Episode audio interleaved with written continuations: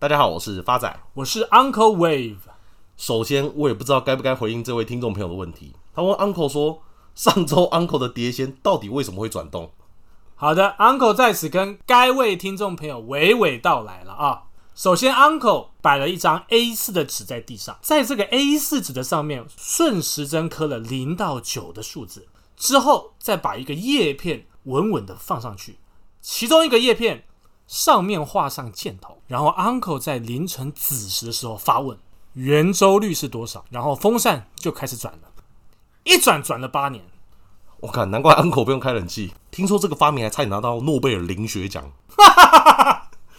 也在此恭喜这位问干话的听众朋友 Josh 吴获得我们灵异发财钱母一枚喽！啊，够有梗，可以。回到今天的主题，目前台股站上万七，一路刷下历史新高，而在上周又创下了六项历史记录。第一个是交易量创下历史天量，集中市场交易量跟柜买市场的交易量哦，合计成交七千六百七十五亿哦。这个七千六百亿是什么概念？我跟听众朋友解释一下。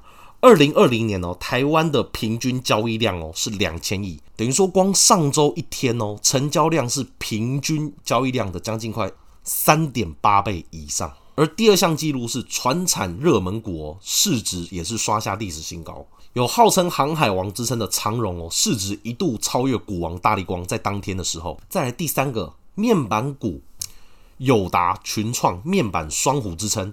成交值也在当天刷下历史新高。再来第四点，零股交易的成交股数也刷下历史新高。那 Uncle 可以跟大家解释一下什么是零股交易吗？我们就以台积电为例好了。台积电一张股票以现值来看，一张要六十万。假如你买零股，也就是买一股，只要六百块，您就可以当台积电的股东了。接下来，零股交易又分成盘中零股交易跟盘后零股交易。盘中零股交易是早上九点到一点半，盘后零股交易是一点四十分到两点半。过去的零股交易都是要盘后零股交易，也就是一点四十分才开放交易，一直到去年的十月二十六号才真正开放盘中零股交易。而当天零股交易成交的前三名，刚好就是台积电。中钢以及长荣，而第五项记录是股票期货的成交量哦，也刷下历史新高。那 Uncle 可以跟大家解释一下什么是股票期货吗？简而言之，你买一档股票就是成为该家公司的股东。那你买该家公司的股票期货，就是你存一笔保证金去赌这家公司的股票涨跟跌。接下来是最后一点，第六点。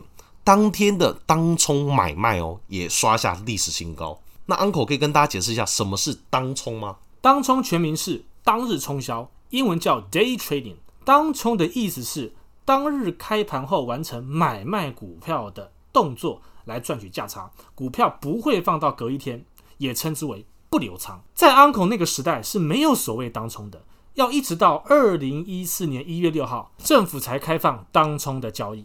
那除了上述六点历史记录以外哦，大家可以留意观察一下盘面结构，成交量放大，再加上类股轮动，绝对是多头市场涨势延续的表现。以去年二零二零年为例，台湾去年涨幅最多的哦是造纸指数，平均涨幅是七十七点二个 percent。理由很简单，就是因为去年 COVID nineteen 的影响下。网购的商机带动运输商品需求大量的纸箱，所以可以看到去年光造纸指数就平均涨幅就七成以上。接着第二名才是半导体产业，半导体去年平均涨幅大概是五十八个 percent，以及受到疫情影响下，去年钢铁股平均涨幅大概只有十五个 percent。而今年二零二一年截至目前到四月底为止，涨幅第一名的是运输指数，平均涨幅是六十四个 percent，短短四个月。第二名就是刚刚提到的钢铁指数，涨幅是五十七个 percent，而去年表现最好的造纸指数跟半导体指数，分别只有三十五个 percent 跟十三个 percent。所以以上的例子就很好来阐述什么叫类股轮动，而坊间的分析师对于高档爆量以及类股轮动的看法哦，则是大相径庭。他们看法是这样子的。他们认为高档爆量代表筹码会慢慢的乱掉，盘势必定陷入盘整，而接着就会遇到五月份的缴税季节以及六月份的股东会的除权息的旺季，也就是所谓的五穷六绝。而讲到缴税，哦，发仔这边又再度头皮发麻的两下。就我认识的 uncle，这十余年来，uncle 都会为了抵税而定期捐款。哎，发仔不要讲的这么市侩，uncle 就是纯粹发心捐善款，定期给身心障碍协会。这个性功能障碍算吗？哈，发仔你不要讲这个，你也快了。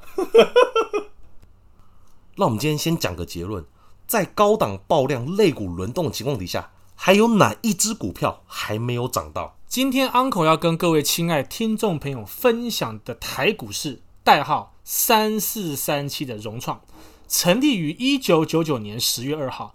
原本的名字叫先进开发光电股份有限公司，一直到二零一一年六月才更为现名。那总部位于新竹的工业园区，主要从事金属基材表面粘着型封装技术的开发，为鸿海集团旗下 LED 封装大厂。主要产品为表面粘着型 LED 封装元件。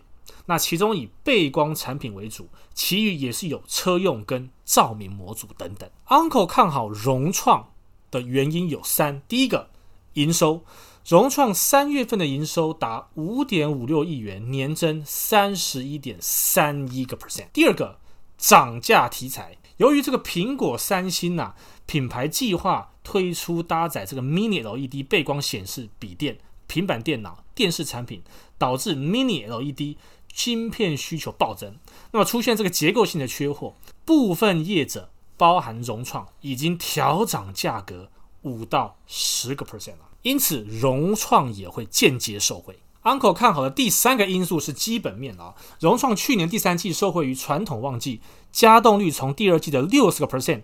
攀升至八十个 percent，加上部分业外收益，提升内部生产效率，推升第三季营运顺利转亏为盈，EPS 达零点四元，为最近四个季度以来首次的获利哦。那么市场法人也认为了啊，该公司单季营运表现将持续较过去好转，今年。